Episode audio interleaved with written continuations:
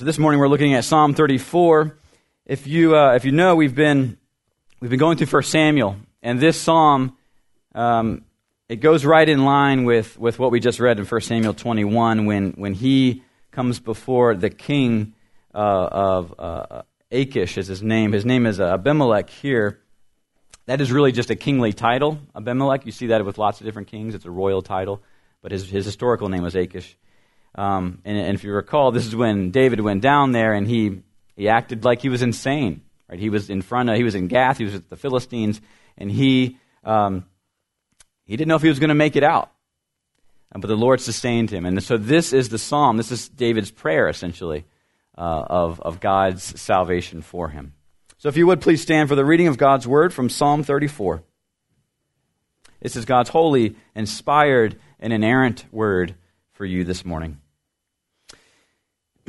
of David when he changed his behavior before Abimelech so that he drove him out and he went away.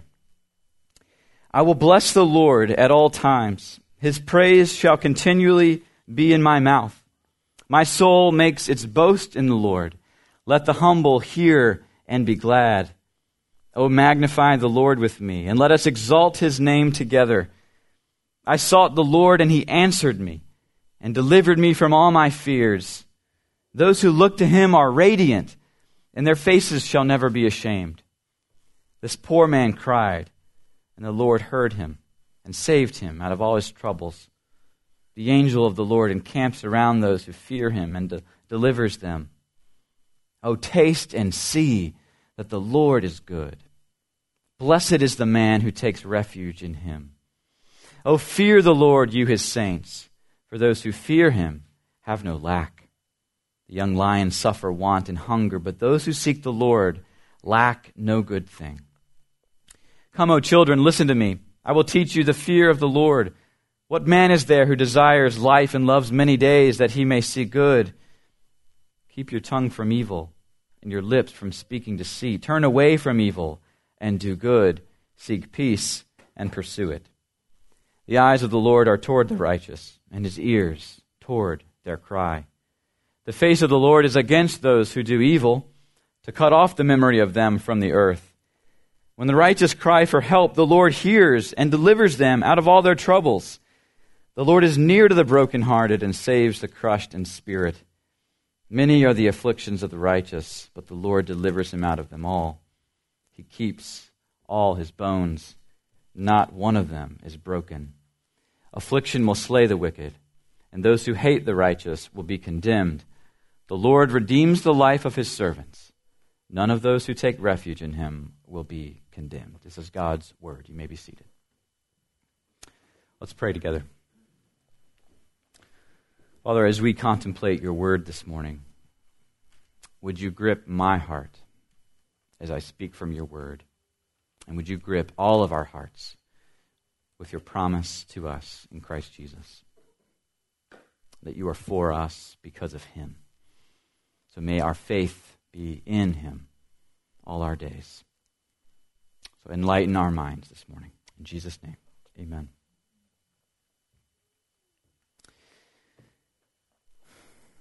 There's a big difference between knowing something in theory and knowing something through experience. How many of you have been to the Grand Canyon? Wow.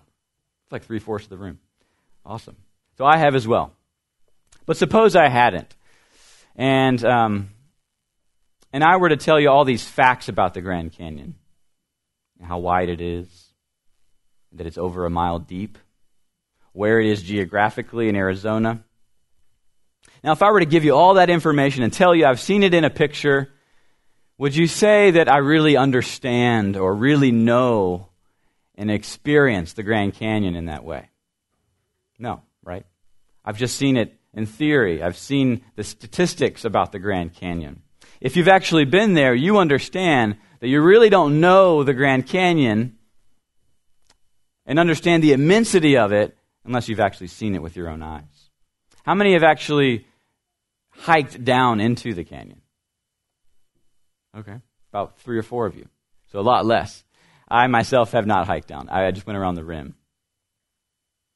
But if you've hiked down into it, you have understood it even more on a, on a deeper level, right? You've gone down into it. You, you've seen the layers of sediment. You've seen the red uh, sediment. You've seen the Colorado River at the bottom of it. You've experienced it. You know it. You've seen the details of it.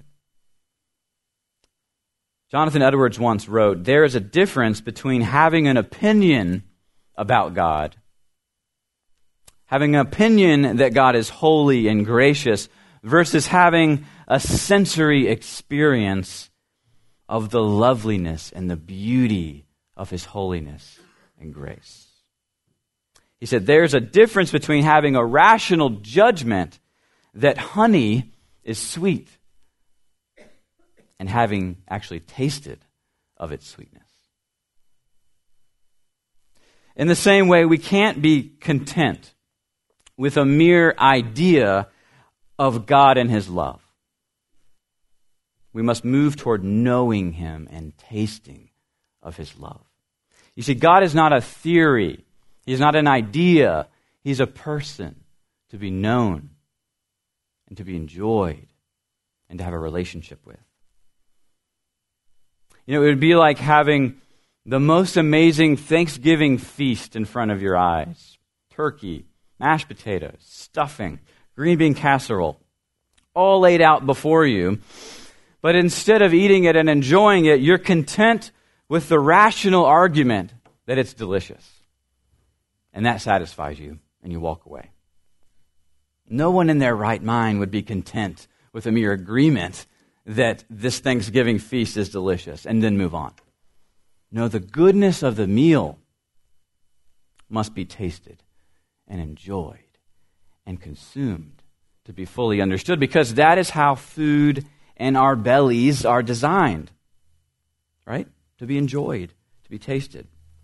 We are meant to eat and exclaim, That was delicious. I don't know if there's any Bill Murray fans out there, but if you remember the movie What About Bob?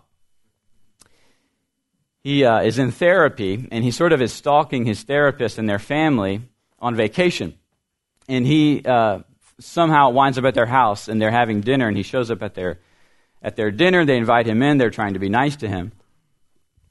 And as he's eating the dinner, he just he has these audible, mmm, that is so delicious. And he keeps going, mmm, mmm, mmm, mmm.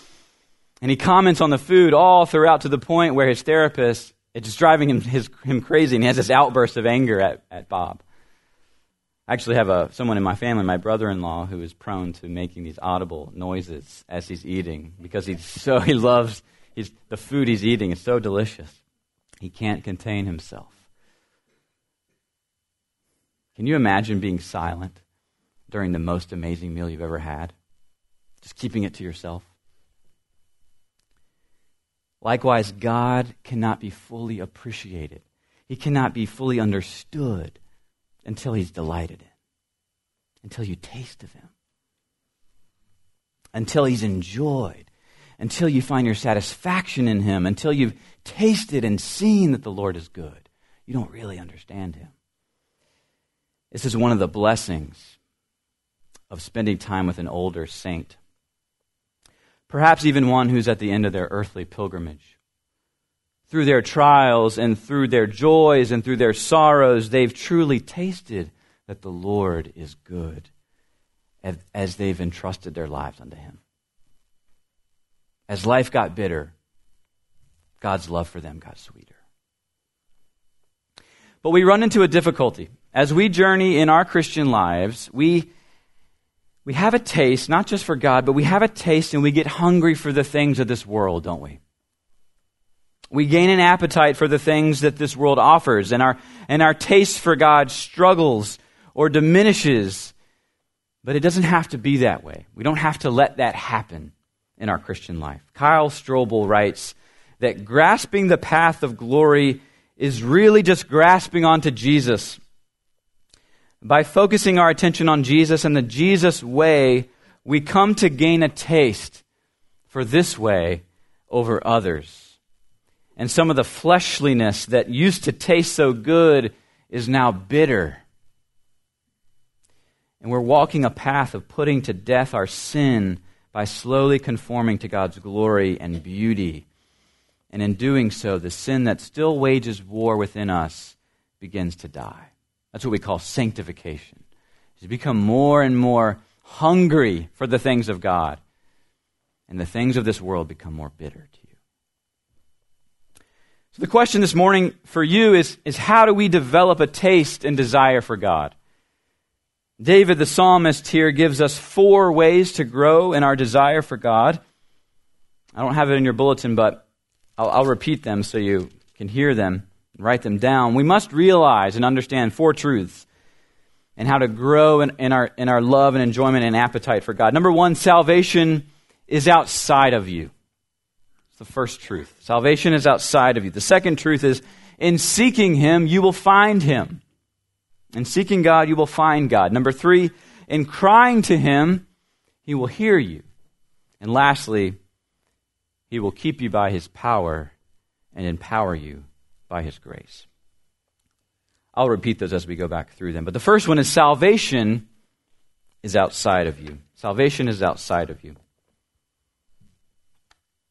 There's a story about G.K. Chesterton. He's a British author in the early 1900s. And around 1908, the London Times asked him, along with some other notable authors, to write an article answering the question, What is wrong with the world? What is wrong with the world? Well, Chesterton's response was to send them a brief letter that said, Dear Sir, regarding your article, What is wrong with the world? I am. Yours truly, G.K. Chesterton. You see, Chesterton took to heart the words of Paul to Timothy in 1 Timothy 1, where Paul says, Here is a trustworthy saying that deserves full acceptance that Christ Jesus came into the world to save sinners, of whom I am the worst, or I am the chief sinner.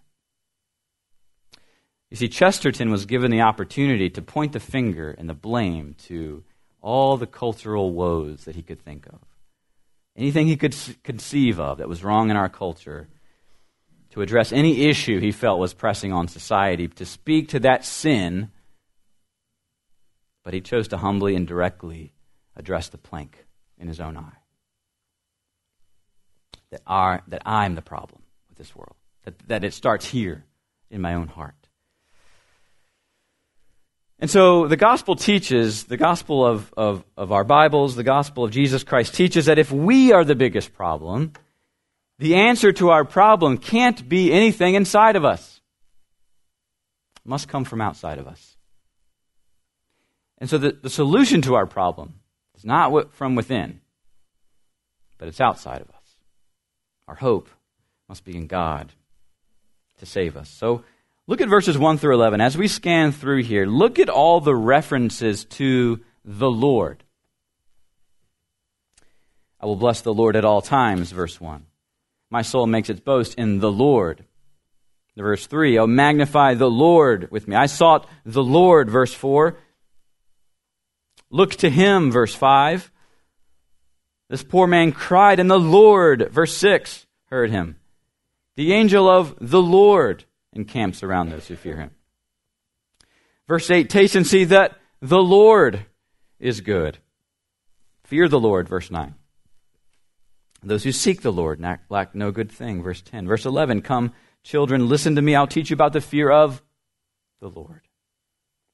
The first 11 verses, again and again, the repetition is what? The Lord. He is the one who saves. He is the one who our hope must be in. It can't come from David. It can't come from me. It can't come from you.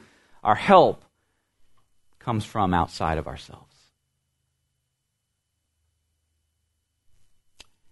Philippians chapter 3, Paul says it this way For his sake I've suffered the loss of all things and count them as rubbish, in order that I might gain Christ and be found in him, not having a righteousness of my own that comes from the law See, Paul is saying, I cannot earn anything. I cannot save myself. I can't have my own righteousness. It's a righteousness that comes apart from the law. He says, but that which comes from faith in Christ, the righteousness from God that depends on faith. Paul understood he needed to be right with God. that it could not be his own righteousness. It had to come from outside. As the reformers called it, it had to be an alien righteousness, foreign to you, outside of yourself. And Paul went to great lengths to serve God, didn't he? He planted churches. He wrote most of our New Testament. Think about all the things Paul could boast in that he's done, the great things he's achieved, but he didn't do it to save himself. That's what he's saying. He didn't do it to earn a righteousness for himself because his righteousness was already in Christ, who'd already saved him. His salvation was outside of himself. And so that's the first truth of this psalm that salvation's outside of you. It's not within you. You can't save yourself. It's outside, not inside. Second truth. If you seek him, you'll find him. If you seek him, you'll find him. Look at verse 4. David says, I sought the Lord, and he answered me and delivered me from all my fears. Brothers and sisters, I, maybe you need to hear this this morning. So I'm going to say it to you twice. God is always ready to receive you. I'm going to say it again. God is always ready to receive you. Maybe you've been thinking that God is really tired of me, that He's really tired of my habitual sins, He's really tired of my slow growth and sanctification. And he's tired of me. And he wants to drop me. He wants to, he wants to block my calls.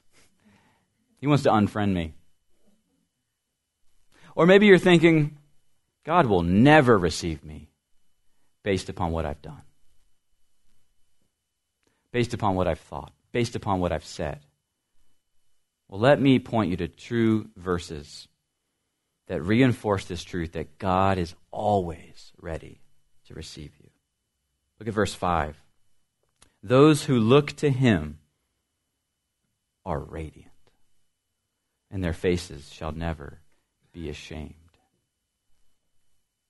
It's like looking looking at God is like looking at the sun, which I don't advise. It's like looking at this immense light shines upon you and gives you this glow. Don't Christians have a certain glow to them sometimes? He's like this ever shining light of grace and truth and love. Looking at him removes our guilt, removes our shame, as verse 5 says. He's our refuge. So that's the first verse to look at. And the second one is, is verse 22, all the way at the end of the psalm. The Lord redeems the life of his servants None of those who take refuge in him will be condemned. None of those who take refuge in him will be condemned. So he takes our shame, verse 5, and 22, he takes our condemnation. Paul puts it in Romans 8 1 There is thou, therefore now no condemnation for those who are in Christ Jesus. There's no way you can be condemned by the law or your failings or your sin anymore. Why? Because Christ has taken it upon himself when he was punished for your sin. You cannot be condemned. You cannot be ashamed.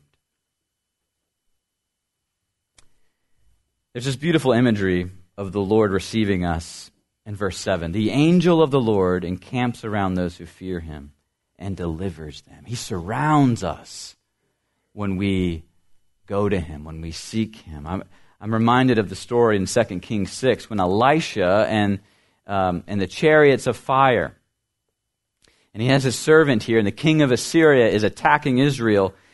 And the servant with Elisha is, is despairing of life. He's afraid, rightly so. And Elisha says, Do not be afraid, for those who are with us are more than those who are with them. And the servant is like, What? no, they've got way more people than us. What are you talking about? And then Elisha prayed and said, Oh Lord, please open his eyes that he can see. So the Lord opened the eyes of the young man, and he saw, and behold, the mountain was full of horses and chariots of fire all around Elisha. The Lord surrounds his servants. We can't see it often. We can't see it with our physical eyes, but he can show it to us through our hearts. and trusting in Him. The Lord will surround us. And Jesus reiterates this promise, which I read earlier in the service, that all the Father gives me, John 6, all the Father gives me will come to me. And whoever comes to me, I will never cast out. Have you struggled with your assurance? Have you ever struggled with, will God ever accept me? Go to John 6 37 when you are struggling.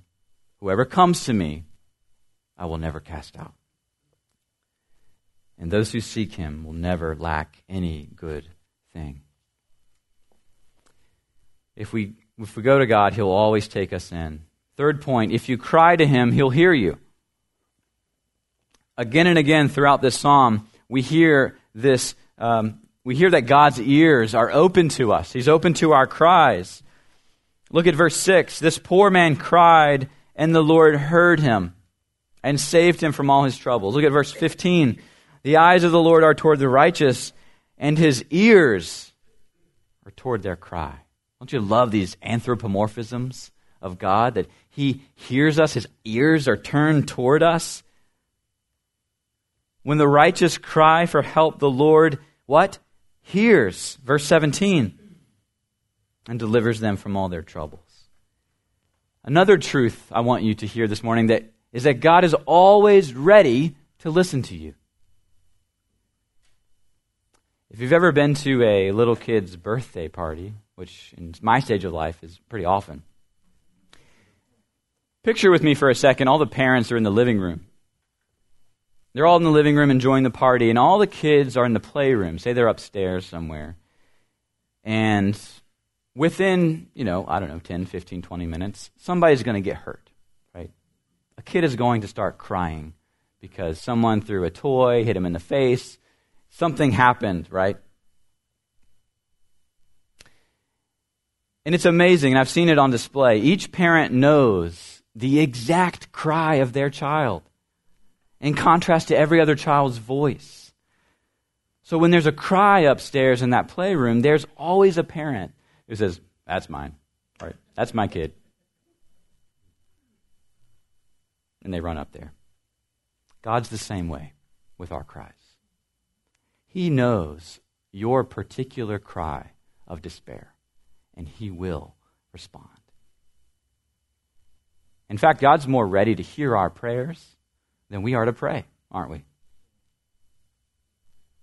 His ear is attuned to our voice, to your voice. And even when things get awful in our lives, even when we approach what we are often most afraid of in death, even death does not separate us from his ear, from, his, from, his, from our cries to him. He hears us. And death itself is transformed. George, George Herbert, the uh, uh, poet of the, I believe, 1700s, said, Death used to be an executioner, but the gospel has made him just a gardener. Death used to be an executioner, but the Gospels made him into a gardener, meaning our bodies will enter the grave, but they're like seeds that are planted, and in the resurrection will be brought to life and return with our Lord. And not even death can separate us from him or his ear. He hears us when we cry to him. Last point. The fourth truth of this psalm we're kept by his power and empowered by his grace.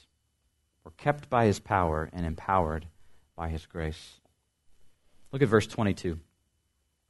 The Lord redeems the life of his servants. None of those who take refuge in him will be condemned. Here's the key word that really this whole entire psalm sits upon. The Lord redeems the life of his servants. That word redeem, you should know that word. The word really means purchase. And he purchases us. We are his because he bought us. And how did he buy us? What did he pay? What, for what currency did he use? He used the death of his own son to buy us in exchange for us. And we see another hint at this. In verse 20, he keeps all his bones, and not one of them is broken. That's a reference to Christ himself. If, if you'll recall, going way back into Exodus chapter 12 in the Passover, one of the instructions that God gave Israel with the lamb was not to break any of the bones of the lamb. They were to eat the meal in haste, they were to roast it, they were not to break any of the bones of the lamb. And then when the angel of death, the angel of the Lord, would come over Israel, or uh, uh, over Egypt, anybody who had the blood of the lamb on their doorpost would be passed over. The judgment would pass over them. They would not, the firstborn would not die in their household. But anybody not covered by the blood would be judged. Flip over to John chapter 19 with me. John 19, verse 31.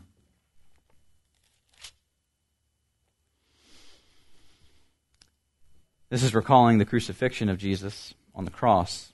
John 19:31 Since it was the day of preparation and so that the bodies would not remain on the cross on the Sabbath for the Sabbath was a high day the Jews asked Pilate that their legs might be broken and that they might be taken away. So the soldiers came and broke the legs of the first and of the other who had been crucified with him. But when they came to Jesus and saw that he was already dead, they did not break his legs. But one of the soldiers pierced his side with a spear, and at once there came out blood and water. He who saw it has borne witness. His testimony is true, and he knows that he is telling the truth, that you also may believe. For these things took place that the scripture might be fulfilled. Quote, Not one of his bones will be broken. And again, another scripture says, They will look on him whom they have pierced. It's as if John is telling us, and sort of we, we can't make it any more clear to you Jesus is the Passover lamb. Jesus is the Passover lamb whose bones were not broken, who died in our place, who redeems us, who God used his death, the perfect, innocent lamb, to purchase us. And so that's the that's what's been done for you. Right? It's all been accomplished. It's all been finished. We cannot earn anything before God. And so, how, how do we respond to that? If, if we're kept by His power, we're also empowered by His grace. We're empowered to do all of the imperatives, all the commands in Psalm 34, which I haven't talked about yet. We're empowered by the gospel, by the fact that we're redeemed, but we're purchased and we haven't earned it, but Christ earned it for us. What are we called to do then in response in this psalm? Look at, well, let's go through all the commands that David tells us. Look at verse 1. I will bless the Lord at all times. We sang about this earlier. Our first response to God's grace is what? Blessing and praise. Verse 2, it's boasting.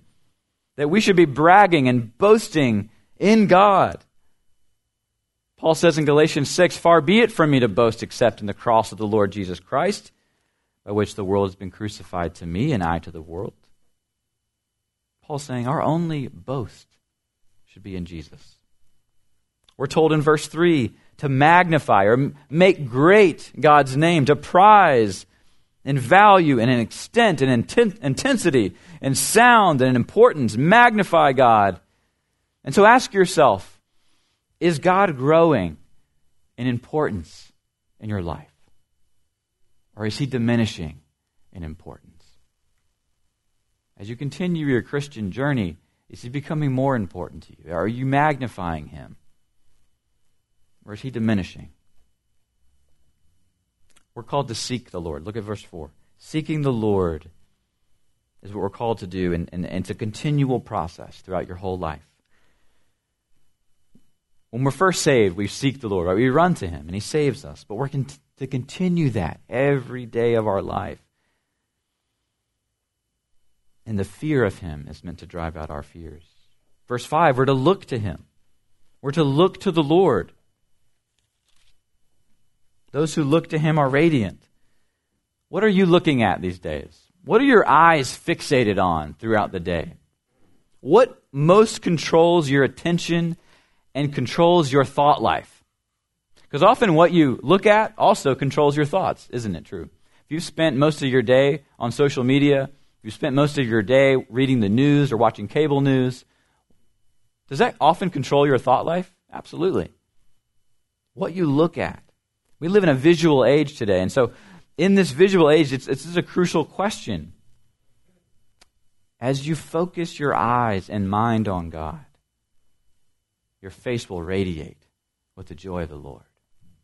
If you focus your mind and your eyes on this world, your face will diminish in glory and will not radiate. Look at verse 6. We're also told to cry. This poor man cried, and the Lord heard him. In your sadness, God hears your cries. Don't hold back your shouts of sadness. Direct them toward his ear through prayer. Jesus himself wept. We're also to cry. We're told also to taste and see, which we're about to do in a few moments. We're, we're to taste God. We're to, we're to see Him. We're to enjoy His means of grace that He's given us to grow.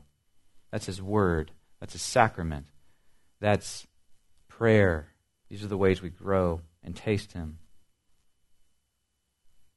We're to fear the Lord. Look at verse 9. Oh, fear the Lord, you His saints. For those who fear Him have no lack the more you fear God, the less you're going to fear this world, the less you're going to fear and be anxious about the things of this world. If you fear God, your other fears will diminish. Look at verse 11. We're to, we're to teach the children, we're to teach the younger generations. When you're filled with, with a sense of God's awe and a love for Him, you're going to want to share that. And we're called to, to pass the faith on to the next generation, to disciple the next generation. So teach in verse 11. Verse 13, another very tangible, practical way to follow the Lord. Keep your tongue from evil. Restrain your tongue. How many times has your words or my words gotten us into trouble or made uh, a conflict worse by what we've said? We're called to restrain our tongue, hold back from a verbal lashing which leads to peace. Look at verse 14. Turn away from evil and do good, seek peace and pursue it. Be peacemakers.